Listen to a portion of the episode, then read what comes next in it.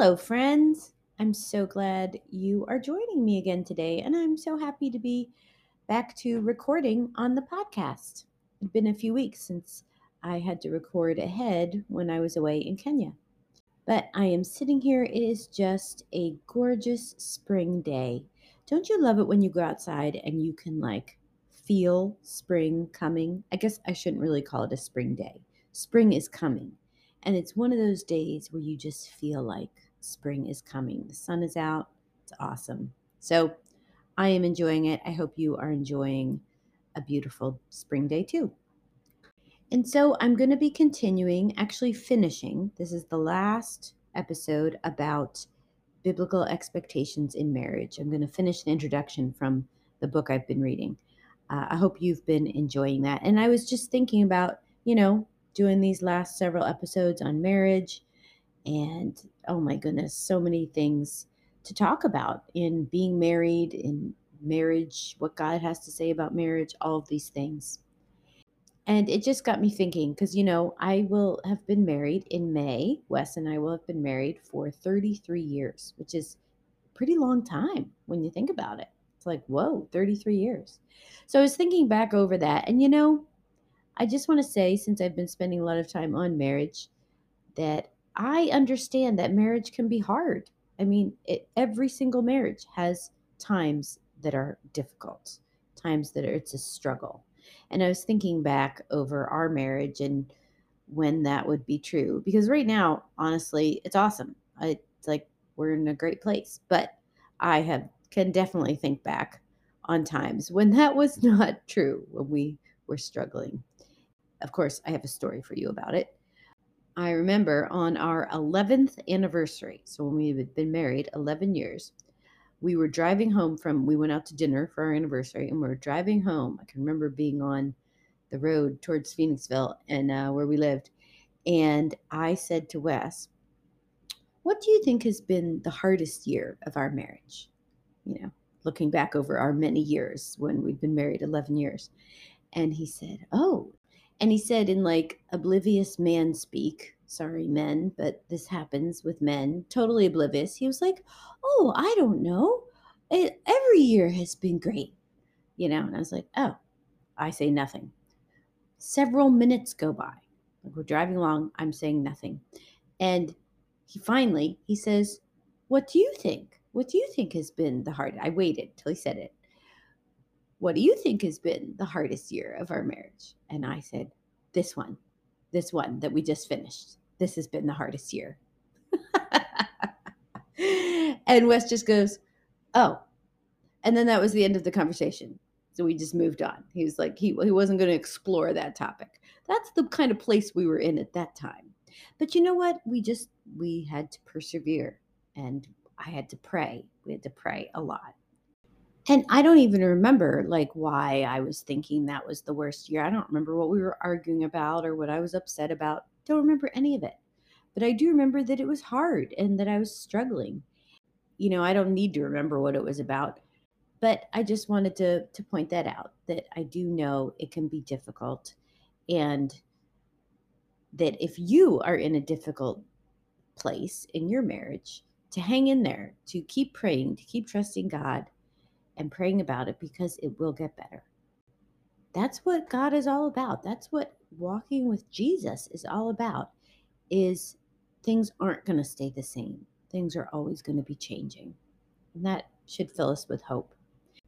And on the same note, as I was thinking back on that story of when I said this was the worst year of our marriage, um, I also was thinking about how today I was I've, I've started doing this new thing, sort of new thing, where I'm listening to scripture um, as often as I can in the car. So, not necessarily like a devotional listening, but just instead of putting music on, sometimes I just put my Bible app on and listen to scripture. So, I was doing that today, listening along. And, you know, just like when you're listening to music, I might not be like tuning in the whole time, but I tuned in at this one part. Today, I was listening to the Gospel of John. It's like, I just want to hear some things Jesus said, some some of his actual words.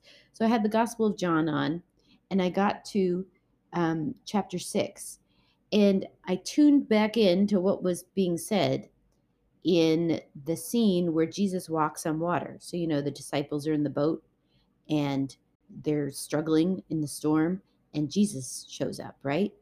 Here's the part that I tuned in and was like, hold on, wait a second, wait just a second. Did I just hear that right? It says this The sea became rough because a strong wind was blowing, right? The disciples are in the boat. Then, listen, when they had rowed about three or four miles, they saw Jesus walking on the sea. Three or four miles? Do you know what it's like to row several hundred yards? Like, this was not driving in a car, oh, three or four miles down the road, like you'll be there in a minute. Now, I don't know if you've ever rowed a boat, but I have. And rowing a few hundred yards is like an effort. I cannot imagine I seriously cannot imagine rowing three or four miles in a rough sea with a, what did it say, a strong wind. Like, that's a lot. That would have taken a really, really long time. I remember this one time, Wes and I were in Minnesota. Um, back, I was actually pregnant with Wesley at the time. We were visiting his sister Laurel and her family. This was a really long time ago. And we went out in this big lake and they had a little rowboat with a motor and we zoomed out with the motor to the middle of the lake and then the motor died and we had to row well wes had to row all the way back and it took us like an hour to row back and that was maybe half a mile from the shore and it wasn't even in a rough sea like it's a lot so my point is sometimes you are rowing and rowing and rowing and struggling through some circumstance in life. And it feels like a really, really long time before Jesus shows up. You ever feel that way? Whether it's in your marriage or in something else. Sometimes Jesus has us row a long time, struggle a long time in the same circumstance. And we might feel like we're not getting anywhere, but it's all part of what he's teaching us. That might sound kind of discouraging, but hopefully it's encouraging. I mean, think about it. If Jesus had showed up the minute they started struggling against the, the strong wind, right, they would have rowed less and they would have exercised their muscles less. Maybe, just maybe, God has us struggle longer in a circumstance because he wants us to exercise and strengthen those muscles of faith or spiritual disciplines like prayer or even fasting or having that need to be in his word more often because the struggle is so strong. The wind against us is strong. I don't know, but he has a purpose. He has a purpose and shows up, never late, but always on time. So, on that note, let's look at the last four biblical expectations in marriage.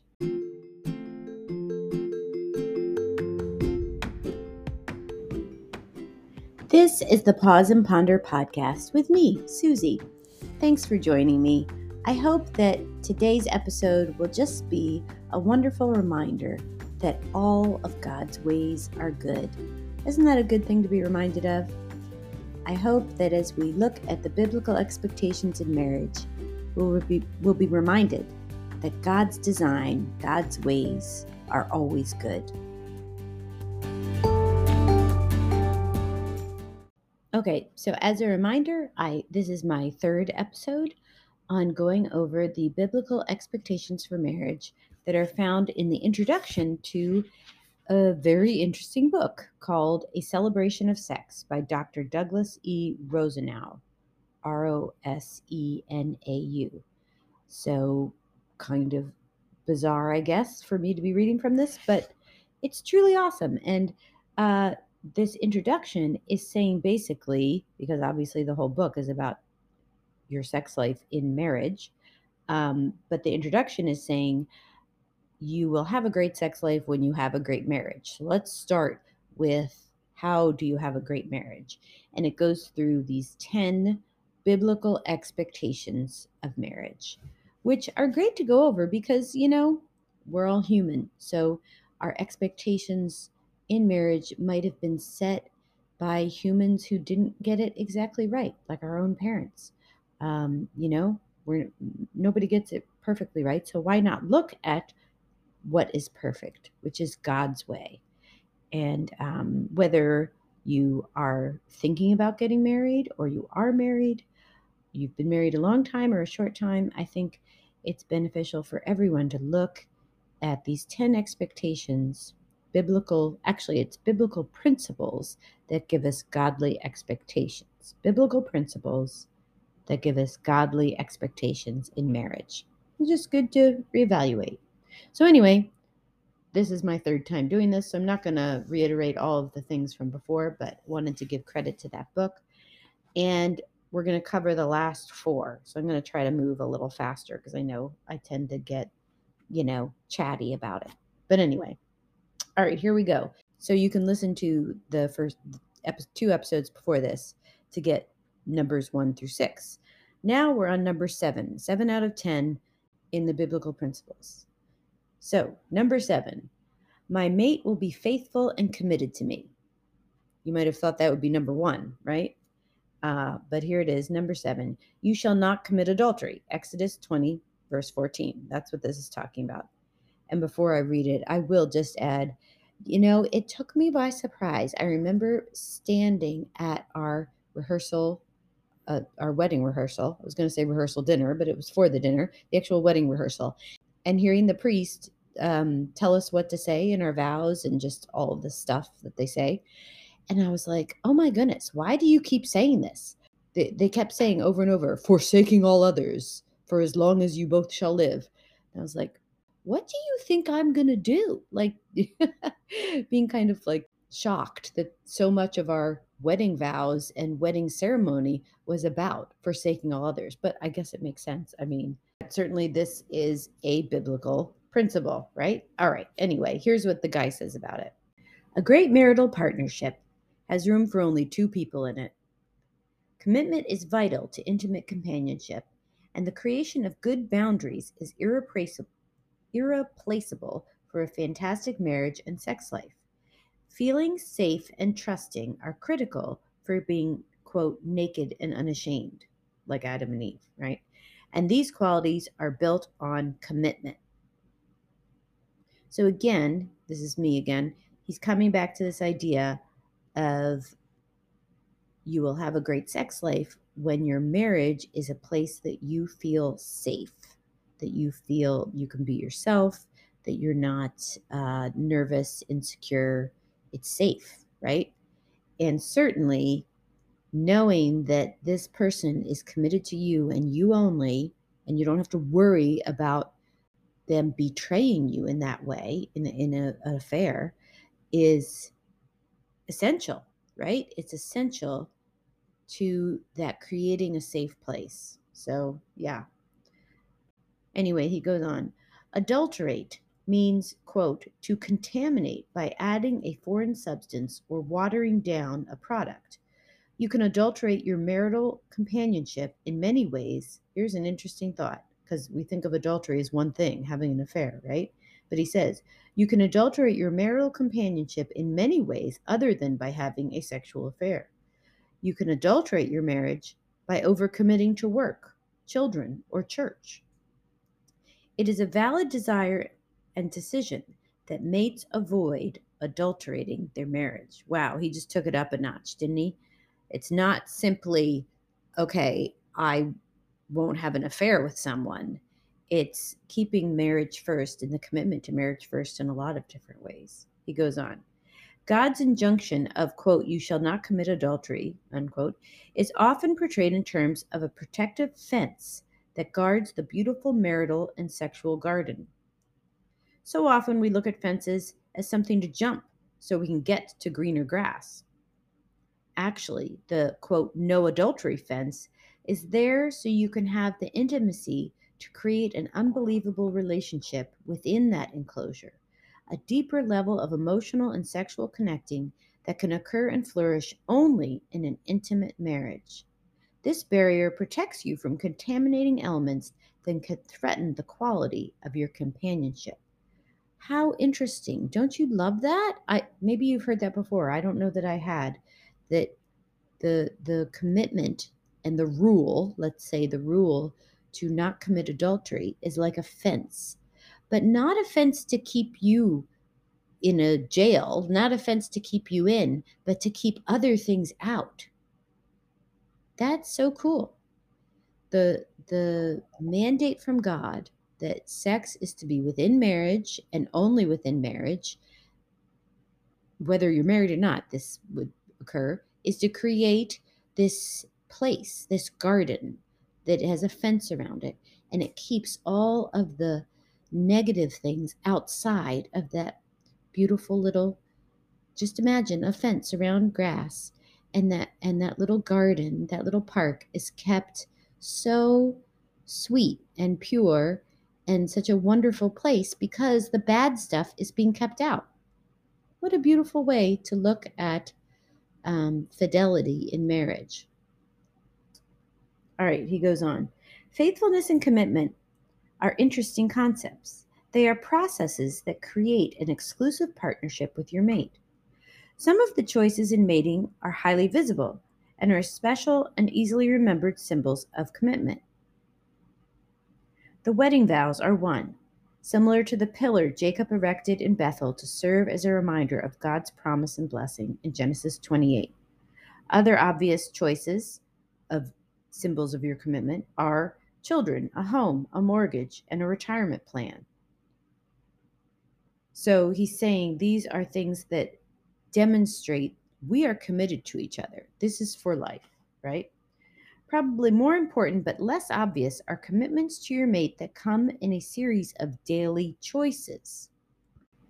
Every day when you say to yourself, quote, I have my mate, and refuse to entertain thoughts about someone else, you are reaffirming your commitment. You are allowing sex to be rational and setting good boundaries as you choose to control your sexual impulses and preserve sexual integrity. These little commitment choices to preserve and deepen intimacy pop up in all areas of marriage. What is he talking about? Here are some examples he gives. It could mean calling off a lunch with a colleague, deciding whether to have that third child. Well, that's kind of a big decision. Going to a bed and breakfast for a weekend renewal, leaving work early, or buying that funny card and leaving it in the car for your spouse. Okay. it's kind of funny that he, I just have to comment that he gave those examples because I think those examples are wildly different. Deciding whether you're going to have a third child and leaving a funny card in the car aren't really in the same category. But I guess his point is, you know, your commitment to keep your marriage first, to not um, adulterate it in the sense of water it down, water down the commitment. It comes in all of these little decisions that we make each day, you know, to put your spouse first. Oh, there were more examples. He goes on. It can be going to that marriage seminar, reading a book on sexual technique, apologizing for that unkind remark, or working harder to correct a personal character deficit. These choices are not always huge and obvious, but they create the glue that keeps a marriage and sexual relationship together. Daily, you have to choose not to adulterate or water down your companionship. Think about that for a second. What would water down your companionship, your friendship? Letting other things take up your time, your attention, your affection. Um, even hobbies, right, can water down your friendship with your mate. That's me saying that. All right, he goes on. Daily, you take those little steps that create the fences protecting your garden of fantastic intimacy and sexual pleasure. This is a reasonable expectation for a healthy marital relationship. How interesting that is. That's the end of number seven. My mate will be faithful and committed to me. So it is a reasonable expectation to expect your mate to put you first, to expect them to say no to other things so that they can say yes to you in, you know, in your friendship, in your companionship, in your commitment to each other. I think that's pretty cool that that applies to it and i think it's really interesting to look at this uh you know you shall not commit adultery as no less than having an affair certainly it means do not have any sexual relations outside of your marriage or even as jesus said don't even think about it right if you think it in your in your heart you've committed it um but also to think of adulterating your marriage, watering down your commitment um, or your your friendship as that being part of it. That's kind of a challenge. All right, moving on. Number eight. Here's an interesting one that we certainly did not adhere to early on in our marriage, but is that that was our fault. It's still a good idea. Number eight. Either of us will be able to initiate marriage counseling, and the other will be willing to go. Our marriage will be constantly growing with individual and relational changes and improvements. Now, I would say we were constantly growing, but you know, Wes and I are old school that uh, he, at least he definitely was never willing to go to a counselor back back in that year 11 when I said everything was too awful.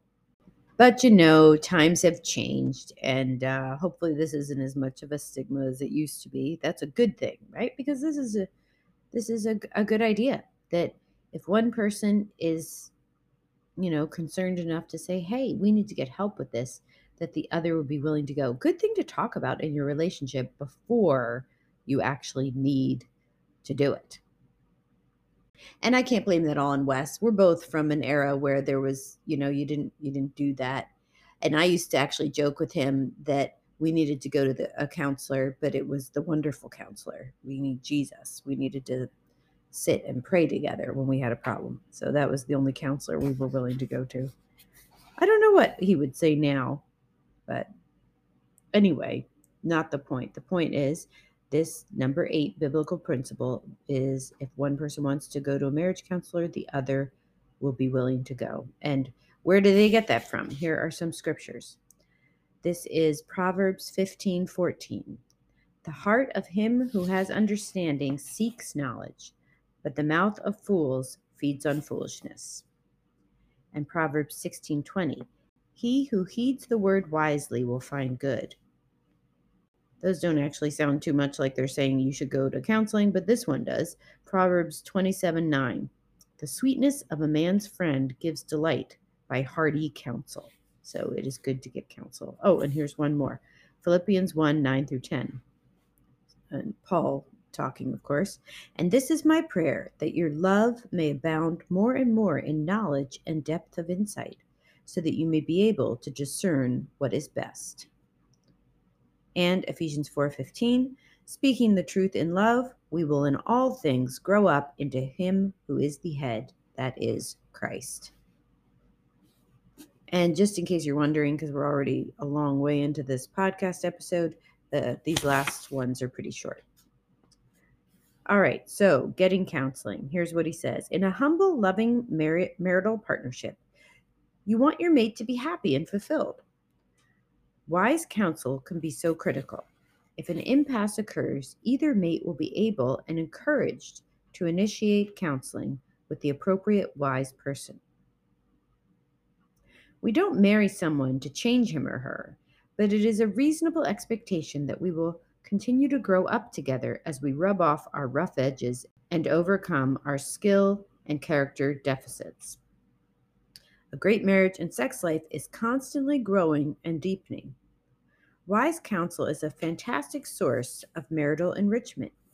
It may be a marriage counselor to learn better communication skills or a financial advisor to help set up an effective budget. It may be your pastor to deal with confession and forgiveness, or even a sex therapist to work on sexual problems. All options, right? Let's keep just keep going because enough said. Number nine, we will have regular, satisfying sexual interaction. So here is number nine biblical principle for godly expectations to have regular, satisfying sexual interaction. And the scripture is 1 Corinthians 7 3 through 5. The husband shall fulfill his marital duty to his wife, and likewise the wife to her husband. The wife's body does not belong to her alone, but also to her husband. In the same way, the husband's body does not belong to him alone, but also to his wife. Do not deprive each other. He says, a reasonable expectation in a good marriage is frequent and mutually fulfilling sexual activity. Each partner can expect help from the other to experience personal sexual satisfaction. It is realistic to desire and work toward intimacy enhancing sexual companionship that grows over the years. Sexual communication that is much more than just intercourse or orgasm. It will require an investment by both mates to ensure time, provide variety, and avoid routine. Let me say that one again. That that had a good list. It will require an investment by both mates to ensure time. So that's maybe some that's more practical. You've got to talk about your schedule. If both of you are too tired, how can you change that? How can you create time? It's a more practical thing. And number two and three can kind of go together provide variety and avoid routine. Okay, so that I think requires some communication, which is something I've talked about already, right? You have to talk about it. I, it shocks me how many couples do not talk about their sex life just to each other. You don't have to tell other people. In fact, I wouldn't tell other people, but talk about it.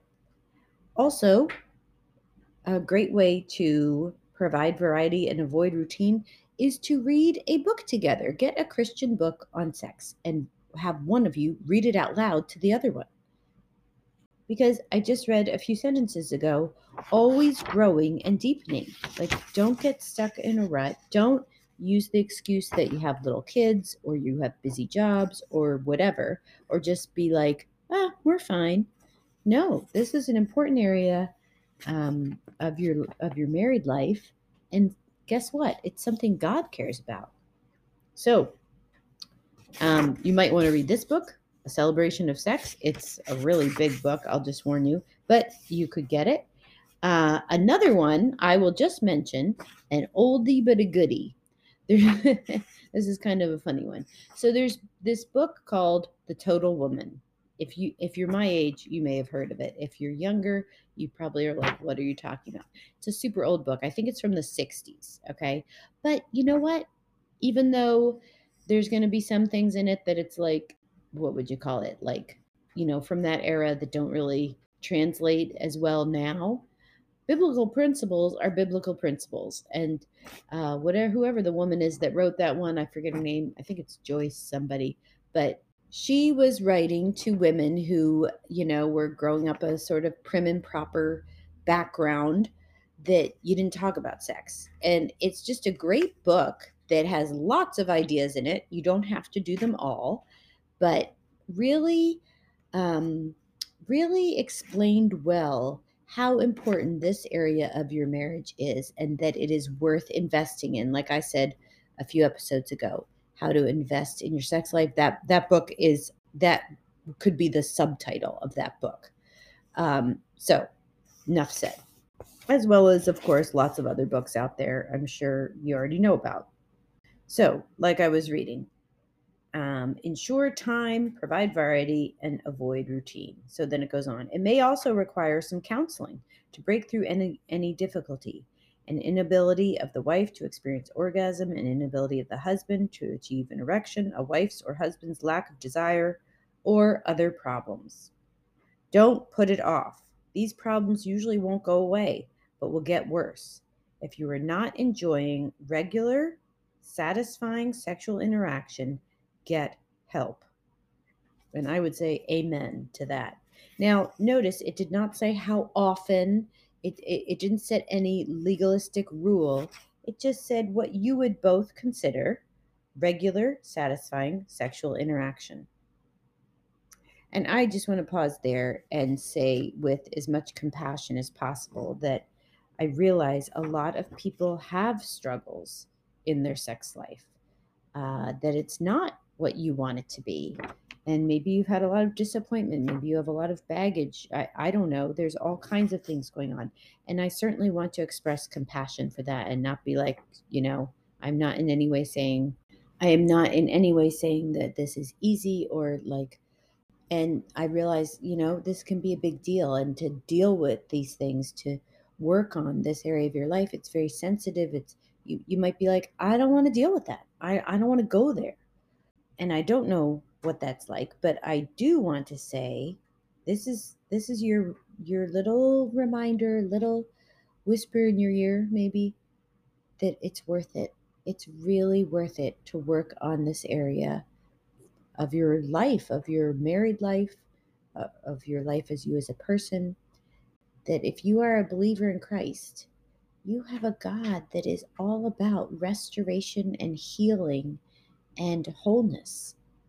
So I hope that just bringing up this topic will restore hope, right? And give you the motivation, as this author said, to get help, to recognize if you have a problem and to get help. And maybe you have a smaller problem. Maybe you're like, look, I don't I don't need to go to someone. That's like a little extreme. That's how I would feel. but maybe it's just time to reevaluate and um, draw closer to your husband or wife in in marriage and have a time to reevaluate and say hey how are we doing? All right the last one. Are you ready? I'm sure you're ready. Number 10 we will enjoy a growing spiritual life together with prayer and bible study. What a great way to end. Maybe should have been number one. But it's a great number 10 because we need these other things. You need to be soulmates best friends helping each other uh, was the number one. And then on and on all of these things to round out biblical principles for godly expectations in marriage. Okay the bible verses. If any of you lacks wisdom let him ask of god who gives to all liberally without reproach james 1 5 and husbands love your wives just as christ loved the church cleansing her by the washing with water through the word through the word ephesians 5 25 26 and finally, let the word of Christ dwell in you richly.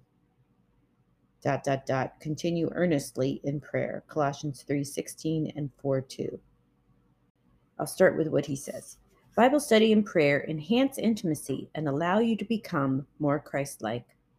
God is the author of intimacy, and keeping centered in Him is the beginning of wisdom and an intimate marriage. If you are humble and open, He will shine His truth wisdom, and love into your life and relationships. One husband was excited about a discovery he had made. Christians have the ability to be the best lovers in the world. He had read Galatians 5 22 to 23. But the fruit of the Spirit is love, joy, peace, patience, kindness, goodness, faithfulness, gentleness, and self control. What a list of traits as a foundation for a great marriage and sex life. If you are filled with God's Spirit and living out these virtues, you will never be excelled as a marital partner or sexual lover. May God bless your lovemaking as you apply His principles for a great marriage and meet each other's realistic expectations within your partnership. End of introduction. The next part is using this book, which I will not read. But what a great principle to end on having prayer and Bible study together as a couple It's one of the first things Wes says to any couple we talk to is, Are you praying together? But sadly, this is not happening in a lot of marriages. And even for us, for many years, it was something we didn't do. In those first 11 years, we rarely prayed together. And it's certainly something we strive to do more and more. And I guess I will just add to that that I think because every couple is unique, what that looks like in each marriage is unique too. So don't go looking at how someone else does it or how you, maybe you think they even, um, you know, have this amazing prayer life and Bible study or whatever, because you have to do what's right in your marriage and what how God has designed the two of you. So it might mean praying together before you go to sleep. It might mean praying together, um, you know, when you first wake up. It might mean just chatting about what you're reading in the Bible. It might mean reading the Bible out loud together. It could there's so many ways to do it. You just got to pray about it and try not to get frustrated if you want more of that in your marriage than you're than you are experiencing right now. And if you are frustrated, you know, pray about it. Ask God to put that desire in the heart of your spouse and to give you ideas of how you can come together in that way with prayer, Bible study, sharing um, your spiritual growth with each other. And I think it's also a good caution in this area is to be careful, especially as women, who often women are in a women's Bible study. Be careful you don't adulterate your marriage by being more intimate spiritually with other people than you are with your own husband. Even if your husband isn't a Christian or if you you think he's not as spiritually mature as you, don't go don't go down that spiritual pride road. Be careful. But remember that even spiritually you want your companionship and your friendship with your husband to come first. And no one in your life, no one in your world should be closer to you than that spouse. They don't have to be the only person. It's not like they're the only one you can share with, but keep them close. Share how you're doing spiritually with your spouse. So that's it 10 principles for marriage. If you're married, I hope that it encourages you and even inspires you to maybe talk to your husband about, or your wife. I, I don't know how many men listen to this. I don't think any do, but um, about these things. If you're dating, it would be great to go over these things with your boyfriend or girlfriend and, and talk about, hey, what what do you agree with that? Is that what you think marriage should be? Or even if you're not dating, to just think about because we all have ideas about what marriage is like, what we anticipate it to be. And I think it's always a good thing to consider how did God design this part of life, right? And a lot of those things were things that we need to work on, whether we're married or not, as far as like financial goals, like um, times of rest and times of work, conflict resolution, all kinds of things that are God's design for healthy relationships for anyone. But I hope you enjoyed listening through those expectations. And um, certainly there's tons more to say about marriage. Uh, but for now, I think I will let that be. Enough said for now. And next week, I'm going to go back to my sort of more normal um, style. And I'll actually be revisiting some of the things that we taught about in Kenya and that God just put on my heart when we were in Kenya. We went through the book of First Thessalonians, and I want to share with you about that.